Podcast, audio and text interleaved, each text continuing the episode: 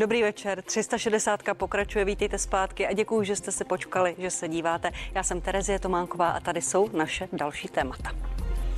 Na dnešní rozhodnutí ústavního soudu se čekalo dlouhé roky a pro desítky českých měst je zásadní. Soudci zrušili takzvané bezdoplatkové zóny, ve kterých lidé plošně ztráceli nárok na sociální dávku, na doplatek na bydlení. Co to bude znamenat pro samozprávy a jak se to promítne v praxi? Za chvíli o tom budeme mluvit a připomeneme příběh, který ani po čtvrt století nepřestává fascinovat. Velká Británie si připomněla výročí tragické smrti princezny Diany. Mě bude zajímat, proč je osud princezny z Walesu i po letech tak silný a co o něm dodnes možná nevíme.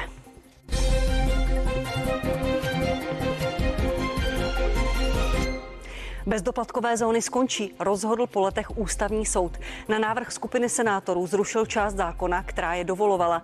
Bezdoplatkové zóny vyhlašovaly samozprávy, aby potírali obchod s chudobou a bránili se přílivu lidí, kteří žijí ze sociálních dávek. V Česku je takových oblastí 100. Jednou z nich je celé Ústí nad Labem.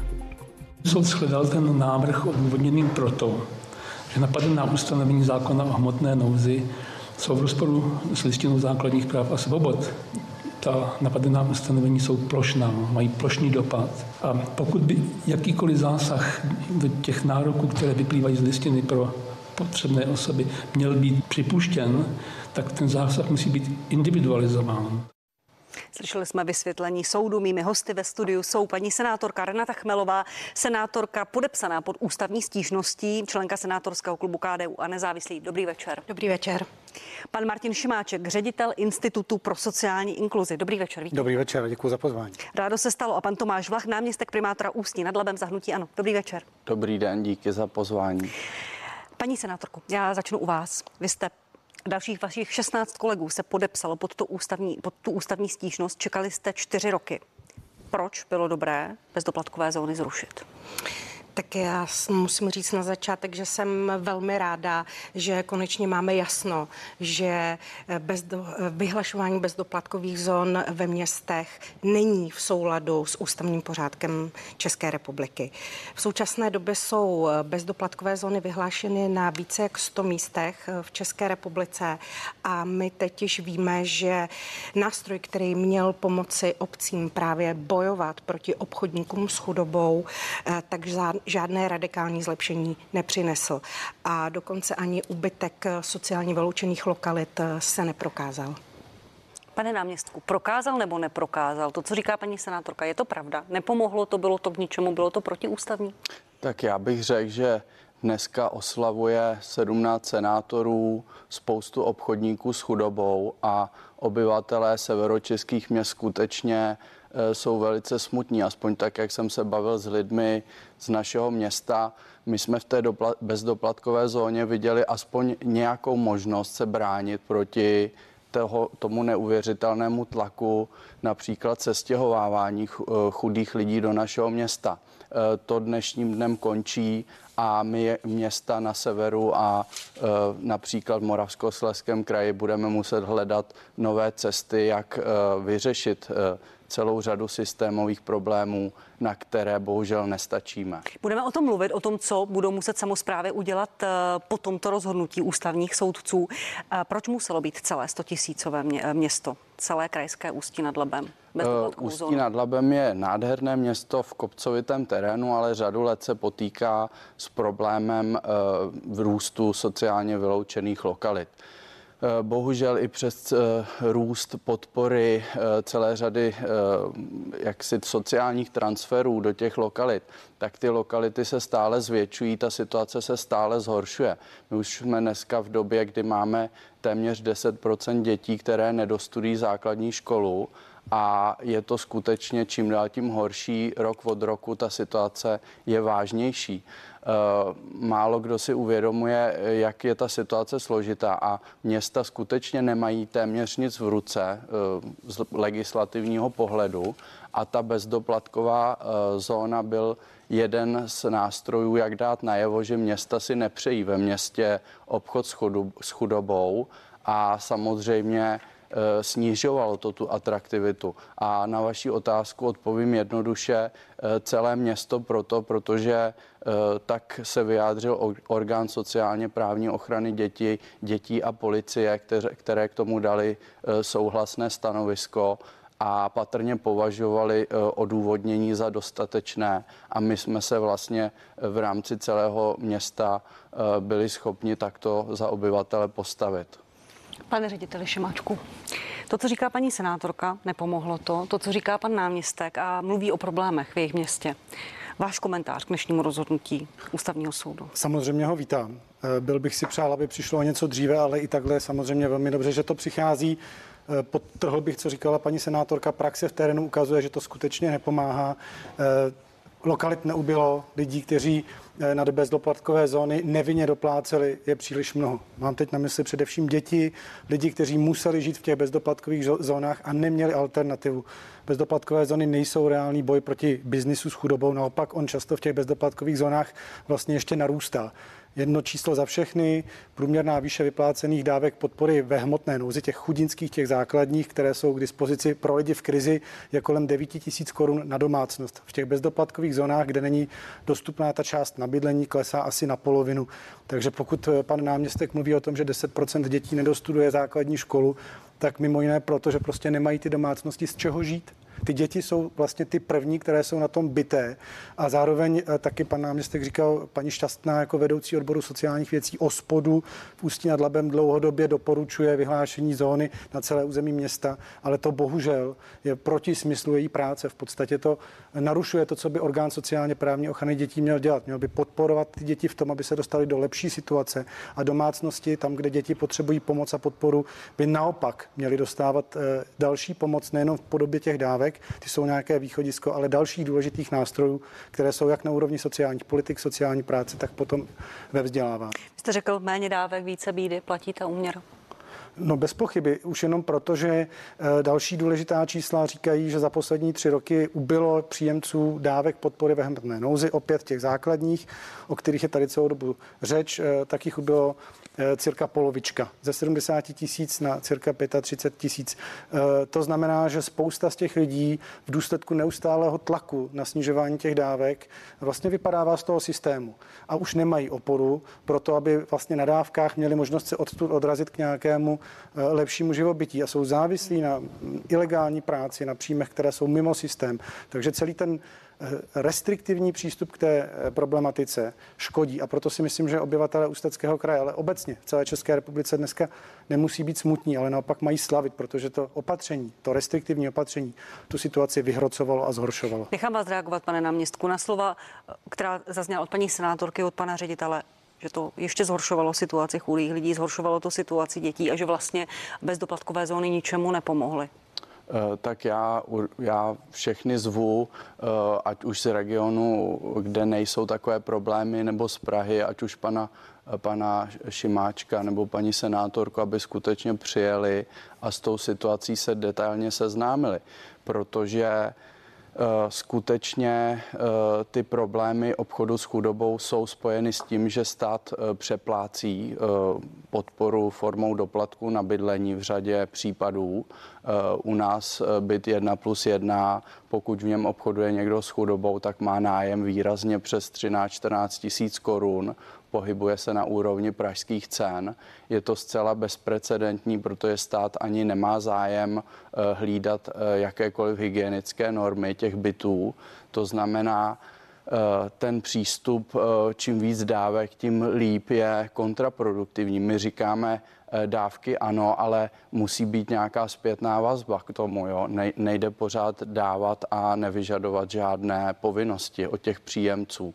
A mě samozřejmě mrzí, že se léta pohybujeme v nějakých diskuzích, kdy uh, moji oponenti možná jsou ti, kteří říkají dávky a ne povinnosti, ale skutečně my vidíme, že rok od roku je ta situace výrazně horší a to, co vlastně vy nějakým způsobem propagujete v těch našich regionech, zcela selhává.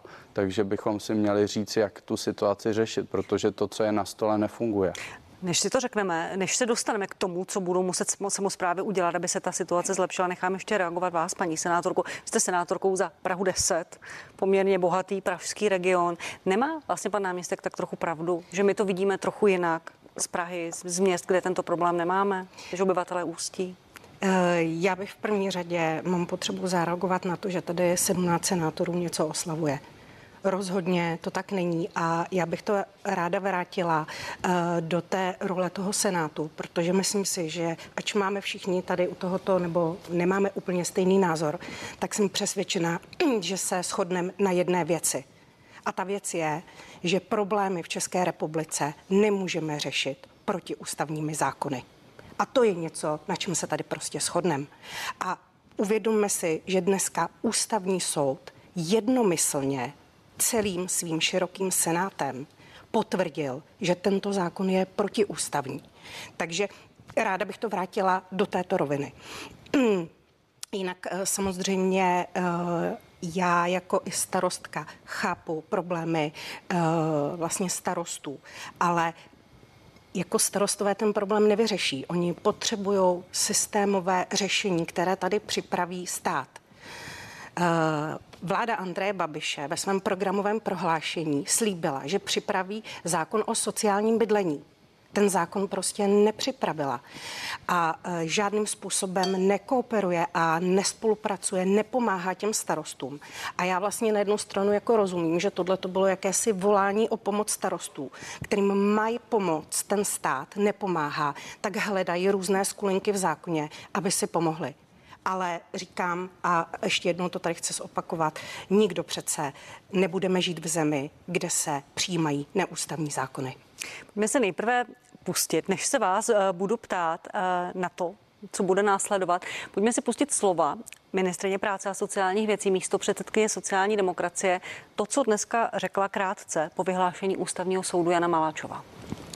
Hledáme řešení. Podle mě, ještě jednou opakuji, to rychlé řešení, jak pomoci eh, těm postiženým obcím, je možnost vyvlastnění těch soukromých ubytoven, pokud zde pobývá eh, nějaké, eh, nějaký větší počet lidí, kteří pobírají dávky na bydlení. To je jedna věc. Druhá věc, jednoduché, rychlé řešení neexistuje jako takové. Je to věc, kterou Eh, ještě jednou to zmíním, je potřeba řešit na eh, úrovni podle mého názoru eh, premiéra, na úrovni celé vlády.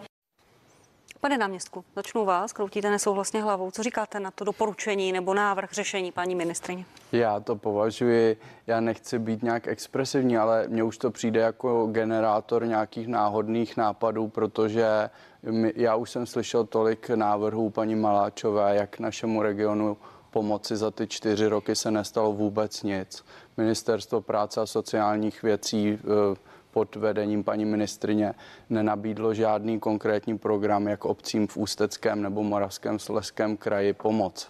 To znamená, je to do určité míry frustrace. Já samozřejmě eh, musím upozornit na to, že pokud to půjde tímhle směrem, eh, já osobně se obávám, eh, že vzniknou určité no-go zóny v těch obcích, prostě místa, kde už nebude pomoci. A my musíme skutečně vyvážit stránku pomoci a stránku určitých povinností, protože v dnešní době v podstatě jdeme směrem tomu, toho něco nabízet, ale my musíme chtít po příjemcích, eh, aby, aby nějakým způsobem se podíleli zpátky, jinak to bude jednostrané a eh, ty návyky, které má řada, řada lidí, tak prostě potřebujeme dostat i do těch komunit, které jsou jakoby závislé na těch sociálních dávkách. Přijme, přijme Ústí nad Labem, eh, pane náměstku, nějaká opatření? Možná jste se už chystali na to, na to rozhodnutí ústavního soudu. Ono eh, vzejde v platnost datem eh, vyhlášení, což bude velmi brzy. Co bude dělat Ústí? Ústí nad Labem určitě intenzivně jedná s majiteli nemovitostí. Svolali jsme celou řadu eh, setkání, jak s družstvy, tak s vlastníky bytů. Jdeme cestou informační kampaně, aby i ty majitelé si uvědomili, že ne, jim nesmí být lhostejný to, jak, jak vlastně ten nájemník se v rámci té lokality chová nebo se chová k tomu bytu. To znamená, chceme zvýšit povědomí u těch pro, o těch problémech a samozřejmě chceme nabídnout i určitou podpůrnou uh, aktivitu v podobě zvyšování městského bytového fondu.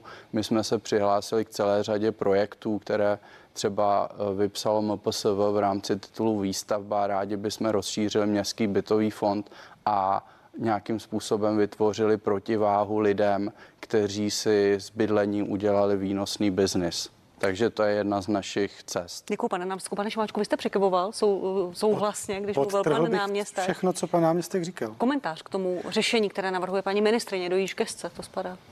E, taky podtrhu, co říkal pan náměstek. E, obávám se, že paní ministrině měla dávno rozpracovat návrh zákona o sociálním bydlení, zpřístupnit bydlení v regionech i ve velkých městech eh, pracovat s tím, tak jak naznačoval pan náměstek, jako na té místní úrovni, to, co pan náměstek popsal pro, eh, jako plány pro Ústí nad Labem, potřebují podporu z té státní úrovně. Titul výstavba, který tu byl zmíněn, se moc nepovedl. Skutečně vláda v tomto ohledu musí ještě eh, ještě velmi přidat. A ten zákon o sociálním bydlení je dobrý nástroj, protože přinese nějaká legislativní pravidla a přinese nějakou podporu, která pro ty obce bude nároková. A vedle toho bych rád dodal, že se neustále Eh, opakuje mm, ten scénář toho, že víme, že tady máme k dispozici strukturální fondy z Evropské unie, víme, že potřebujeme do strukturálně podrozvinutých regionů, víme, kterých 20 eh, území obcí s rozšířenou působností, mezi které ústí patří, potřebují systémovou pomoc pro tento problém, tak eh, i vláda v tomto hodu tam musí prostředky jednoznačně poslat. A jenom, pane náměstku, já až pojedu od rodiny z mostu, tak se u vás v Ústí nad Labem stavím. Já skutečně musím říct, že odžívám ten problém spolu s vámi intenzivně, jak profesně, tak osobně. Ne, tak nebojte, já si to nenabírám někde z velkého města pohodlí. Paní senátorko, váš komentář k tomu, k tomu řešení. To, co jste slyšela od paní ministrině, to, co tady slyšíte od pana náměstka, senátorům vyšel ústavní soud uh, vstříc, ale co dál? Dobře, možná na začátek řeknu jenom, že opravdu ty rychlé nápady a řešení paní ministrině prostě nebudu komentovat. Vyvlastňování soukromých ubytoven? Nebudu to komentovat. Ona prostě eh, přichází neustále s nějakými obdobnými řešeními. Ještě v roce 2018 měla nějakých 15 konkrétních návrhů, jakým způsobem to řešit, ale všechno zůstalo na papíru a spousta těch věcí bych řekla byla eh, rozporována experty. Eh, takže k tomu bych se opravdu skutečně nechtěla vyjádřit vyjádřit a jediný, co je, já se ptám paní ministrině, co udělala proto, aby tady existoval uh, zákon pro dostupné sociální bydlení. Eh, já jsem moc ráda, že tady pan ředitel Šimáček eh, zmínil eh, právě ty strukturálně postižený kraje, protože to je širší kontext celého problému, že stát dle mého názoru nemůže podporovat strukturálně postižené kraje právě jenom třeba na základě toho zákona o sociálním bydlení, ale musí nějakým způsobem pomoct přímo v těch lokalitách, protože ty lokality se vylidňují, vlastně samozprávy dostávají z rozpočtového určení daní daleko méně peněz a stát by si měl uvědomit, že právě do těch lokalit je potřeba eh, přinášet daleko víc financí, například do toho školství, do preventivních programů a to je celý kontext toho, eh, toho problému, o kterém se tady bavíme. Děkuji, že jste byli hosty 360. Renata Chmelová, senátorka, děkuji, nashledanou. Pan Tomáš Vlach, náměstek primátora Ústí nad Labem, nashledanou. Díky za pozvání. A Martin Šimáček z Institutu pro sociální inkluzi. Děkuji vám. Taky děkuji, nashledanou.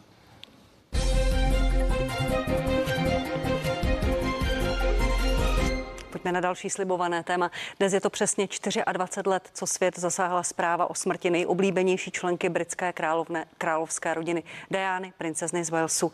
Její život v 36 letech ukončila tragická dopravní nehoda v pařížském tunelu. Zemřela v autě ve vysoké rychlosti pronásledovaná bulvárními novináři. Tyto záběry z demolovaného Mercedesu v pařížském tunelu šokovaly celý svět. Osudného večera v něm kromě princezny Diany seděli také její přítel Dody Alfayet, bodyguard a řidič. Vůz ujížděl před paparaci, kteří slavnou dvojici pronásledovali už od hotelu Ritz, kde byli Diana s Dodym na večeři. Řidič navíc před jízdou pil. Můžeme potvrdit, že vůz najel na obrubník těsně před 13. sloupem podjezdu pod Almským náměstím a to rychlostí okolo 100 km za hodinu. Přestože policisté vyšetřování nehody před 15 lety definitivně uzavřeli, různé spekulace ohledně Dajaniny smrti kolují dodnes. Podle nich šlo o plánovanou vraždu, protože rozvedená princezna byla pro královskou rodinu nepohodlná. Ostatně sama Diana se prý několikrát zmínila o tom, že jednou zemře při autonehodě. Tato konkrétní fáze mého života je nejnebezpečnější. Plánuje nehodu v autě, selhání brzd a vážné poranění hlavy, aby se Charlesovi uvolnila cesta ke sňatku. Spekulovalo se také o tom, že princeznu tajné služby na přání královské rodiny zabili, protože byla se svým egyptským přítelem zasnoubená nebo dokonce těhotná. Nic z toho ale vyšetřování nepotvrdilo. Posledním otazníkem tak zůstává míra zavinění ze strany novinářů, kteří vůz s Dajánou pronásledovali. Celebrity vždycky se strašně, mm, takhle bez výjimky, si strašně sledují na novináře, na paparaci. Na jedné straně k propagaci všech svých aktivit a společenských aktivit především, anebo i těch charitativních. Eh, celebrity samozřejmě média, včetně bulvárních médií, využívají. Tady se ten minník hledá hrozně obtížně. Dnešní výročí Dajaniny smrti si její synové připomněli v soukromí. Jedinou veřejnou událostí pak je zpřístupnění sochy odhalené nedávno v Kensingtonských zahradách. Gabriela Božilová, CNN Prima News. A pojďme o princezně Dajáně mluvit se mnou ve studiu. Je mým hostem Barbara Koukalová, novinářka z Express.cz, zástupkyně šéf-redaktora tohoto webu. Dobrý večer. Dobrý večer. Díky, že jste přišla. A víte, co jste dělala? Pamatujete si, co jste dělala tu noc ze soboty na neděli? 31.8.1990. Vím úplně přesně, vrátila jsem se z Chorvatska. Hmm. Tak jako se lidi pamatují 11. září, jako taky si pamatuju, tak si pamatuju i smrt Lady Diany. Vrátila jsem se z Chorvatska a byl to šok. Šok pro nás všechny. Víme všechno dnes po 24 letech, všechno o smrti Lady Diany. Myslím si, že víme všechno, eh, přestože přesto stále bojí eh, konspirační teorie takhle. Nemůžeme vidět úplně všechno, ale rozhodně víme všechno to, co je veřejně řečeno. Víme pravdu? Myslím si, že pravdu se nikdy nedozvíme, ale pracujeme s tím, co bylo uzavřeno a to, že to byla tragická nehoda. Jsou ty teorie o spiknutí královské rodiny, o zapojení eh, ve vody z Edinburgu, eh, tajných služeb, spiknutí tajných služeb, eh, tom, že byla Lady Diana těhotná, zapojení jejího milence Dodyho Alfajeta. Je to vyvrácené všechno? Vyvrácené to není, stále se tam e, neustále i po těch letech spochybně otázka tajemného Fiatu Uno bílého, který měl údajně být viděn paparaci, kteří pronásledovali Lidianu eh, a potom z místa ujel. Kde to UNO skončilo, eh, kdo, kdo v něm jel, to se dodnes nezodpovědělo. Stejně tak jsou svědci, kteří tvrdí, že tam žádné UNO nebylo, ti, kteří tvrdí, že ho viděli na vlastní oči. Je to taková záhada a zřejmě proto to stále probouzí tady ty, ty konspirační teorie a zájem lidí i po tolika letech o smrt Lady Diany. Pokud si dovolím být osobní, váš názor na ty konspirační teorie, když je čtete, když se vás na to novináři ptají, když píšete články o Lady Dianě. Já se přikláním, přikláním jsem k tomu, že to byla opravdu tragická nehoda a bohužel to bylo neštěstí. Eh, Dianiny dopisy, které se našly, jaké překvapení přinesly pro vás? Uh, pro mě asi žádné. Já si myslím, že větší překvapení pro mě osobně byl její dokument Diana osobně, který natočila pro uh, korespondenta Královského, kdy se vyznává vlastně z manželského trůhelníku a pro mě je to skandálnější spověď než uh, rozhovor s Martinem Bašírem z BBC, který před 25 lety dala pro, pro televizi, který byl údajně v té době jako nejskandálnější rozhovor, ale myslím si, že vidět její život, její vlastníma očima je mnohem Eh, zajímavější než dopisy, které byly adresovány vévodovi z Edinburgu eh, nebo jejím synům, kde vlastně eh, jim svěřila svoje dědictví, své myšlenky. Toto je pro mě mnohem emotivnější a daleko vypovídající o jejím životě i o její osobnosti. Proč Dianu miloval celý svět, celá Británie? To nebyla přece jenom charita, její charisma, ale Jakou roli v tom hrál ten její osobní příběh a to nešťastné a v mnoha ohledech nenaplněné manželství a ten soucit s ní? Zřejmě tohle. Určitě ta, to manželství, to byla ta první věc. Pak nenáviděná Kamila Parklbousová, která byla její rivalka, nebyla tak hezká, nebyla tak eh, šlechetná, nebyla tak eh, zábavná. Diana prostě byla mladá naivní holka a myslím si, že mnoho lidí se z ní stotožnilo. Eh, přáli v tom manželství, manželství, manželství štěstí toho nedošla stranili se eh, nebo stáli na její straně během manželských sporů s princem Charlesem a nakonec to tak bohužel bývá, že ta předčasná a tragická smrt dává takovou auru jakési nadlidskosti, dá se říct. Jak to změnilo britskou královskou rodinu? Velmi. To, to její smutné manželství s Charlesem, dá se říct, zničený milostný život tří lidí, nejenom ano. její a Charlesa, ale i Kamely, kterou Charles miloval. A, a pak tragický skon Diany, matky dvou dětí. Jak to změnilo rodinu? Velmi. To, co vidíme na veřejnosti, je rozhodně velká změna. Myslím si, že královna i princ Filip prošli jakousi sebereflexí. Um, královna rozhodně neměla teda těžký, těžký rok po, po smrti Lady Diany. Ta opravdu jako byla ohrožena na trůně jako velkým, ve, ve velkém slova smyslu. A pro její syny už eh, bylo potřeba jenom formálního souhlasu. Harry ten už to nemusel vůbec řešit, mohl si brát, koho chce. Dneska ty pravidla jsou uvolněná. Vidíme Catherine a Williama užívat si běžného života, tak, jak to, tak jak to dělala jejich matka. Takže pravidla se uvolnila a odkaz Lady Diany v tomto je naprosto nespochybnitelný. Myslíte si, a teď je to čirá spekulace, že pokud by se toto nestalo, eh, tak by si princ William a princ Harry nemohli vzít koho chtějí? Myslím si, že eh, u, Harry, u Harryho by to tak asi nebylo. Přestože není uh, přímým následníkem na trůn, tak už by se tam zvažovalo, není to úplně žena uh, z uh, Británie. Pamatujeme si nešťastnou voli Simpson, uh, takže by se to asi řešilo, ale ta smrt Lady Diany opravdu přinesla změnu nejen v královské rodině, ale i přístupu veřejnosti obecně k celebritám a musím říct i novinářů. Co myslíte, jak by se princezna Diana, princezna z Walesu dívala na osud svých dospělých synů, na osud Williama, který vede příkladné manželství eh, s Catherine, je druhý následníkem na, na trůn a, a na Harryho který je teda šestý v pořadí na trůn a na ten jeho osud z Meghan Markle, dneska vévodkyní ze Sussexu. Jak by, jak by se na to Diana dívala?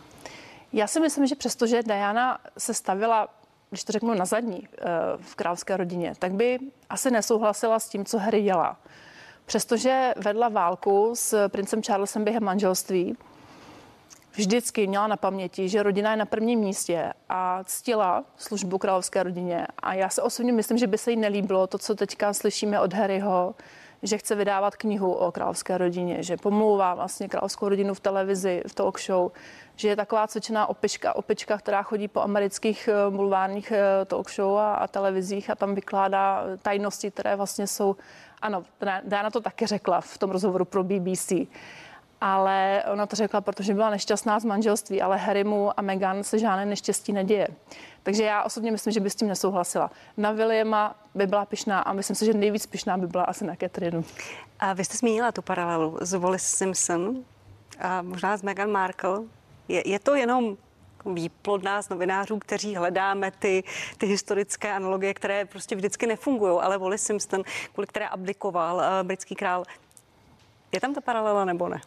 Uh, Paralela tam uh, asi je. Uh, myslím si, že nejeden uh, královský protokolář a poradce se zhrozil během toho útěku uh, Harryho a Meghan do, do Ameriky. Rozhodně není paralela v tom, že uh, poslední dobou se začíná tvrdit, nebo, nebo někteří uh, zahraniční novináři srovnávají Meghan uh, s Lady Dianou. Tam ta spojitost není absolutně žádná. Ona s ní nemá nic společného a ten život je tak odlišný, že ani nedokážu si představit, jak by se vůbec mohla Lady Diana přiblížit. A kdybyste se měla typnout, jaký bude osud Harryho a Meghan? Já myslím, že už je to doživotní exil, že už zůstanou v Americe. Um, mě to mrzí i jako fanouška královské rodiny, protože si myslím, že Harry přišel o smysl života. On byl voják. Pak mu sundali výložky, sundali mu uniformu za trest. A teď dělá co? Teď je, teď je z něj obíhač, obíhač talk show a autor bulvární skandální knihy. Takže myslím si, že i Harry sám, to by asi možná je to otázka pro psychologa spíše, ale já to říkám ze svého lidského pohledu, asi netušil, kam to všechno povede a nemyslím si, že je z toho šťastný. A to jeho právo, žít si po svém, chci vystoupit. Mohl to udělat jinak? Chci vystoupit z královské rodiny, ze všech těch povinností, z toho, z toho, z toho světla, které se na vás upírá celý život, včetně všech nejintimnějších okamžiků toho života. Neměl na to právo? Samozřejmě na to právo má. Eh, můžeme spekulovat, do jaké míry to udělal takhle, protože Harry té královské rodině sloužil, sloužil své zemi, přinášeli nějaké oběti, byl nasazen ve válce, byl v Afganistánu. Um, co se v něm změnilo, co se v něm zlomilo, to už, je, to už jsou opravdu spekulace. My mnoha hlavy samozřejmě nevidíme, ale právo na to samozřejmě měl. Otázka je, jakým způsobem to udělal a ten způsob není zrovna korektní. Eh, není, eh, není dobrý vůči té rodině, není dobrý pro ty vztahy mezi, mezi královskou rodinou a jím. A myslím si, že toho litují. Nebo aspoň Harry toho lituje. Z čeho, z čeho tak usuzujete? Uh, Usuzuju z toho, že neustále, nebo neustále poslední dobou pořád tvrdí, že se snažil dovolat prince Charlesovi, otci, že se snaží spojit s bratrem. Uh, princ William mu údajně zakázal vzít si manželku na otvírání nebo na odhalení sochy Lady Diany. Um, možná rád zpátky ty vztahy napravil, ale už to už, už jednou něco bylo řečeno, jednou něco bylo už vypuštěno. Dokonáno. Dokonáno a nejde to vzít zpět. Kdo je dnes nejpopulárnějším členem britské královské rodiny? Svého času to byla princezna z Walesu, o které dnes tady mluvíme, která před 24 lety zahynula. Kdo je to dnes? Eh, dneska bych řekla, že se o přízeň dělí samotná královna s, s Catherine ze vodkyní Cambridge, která je absolutním příkladem um, člověka prezentující královskou rodinu. Eh, když člověk vidí záběry z pohřbu Lady Diany, gesto královny, jak moc je to pro vás silné gesto, kdy ona se ukloní před uh, autem, které veze ostatky princezny Diany? Říká se, že jí to bylo uh, dáno uh, radou, aby to udělala. Myslím si, že to bylo její osobní um, vyjádření úcty uh, matce svých vnuků, možná i trošku odpuštění veřejnosti, protože královna nechtěla přijet dlouho z Balmoralu, ostýchala se, nechtěla, nechtěla se vrátit mezi lidi, není zvyklá trochu veřejně. Um, já bych řekla, že to udělala uh, z lidskosti a naklonila se tím mnoho lidí na svou stranu. Říká Barbara Koukalová, zástupkyně šéf-redaktora Express.cz. Děkuji vám, že jste byla mým hostem. A vám, milí diváci, díky, že jste se dívali na 360. Jsme na konci. Z dnešního pořadu je to všechno. Zítra vás mimořádně přivítají Pavlína Wolfová a Michal Půr dohromady společně. Provedou vás speciálním předvolebním vysíláním z diváky ve studiu. Zítra 360 stupňů hlas lidu. Já vám přeji hezký večer a dobrou noc.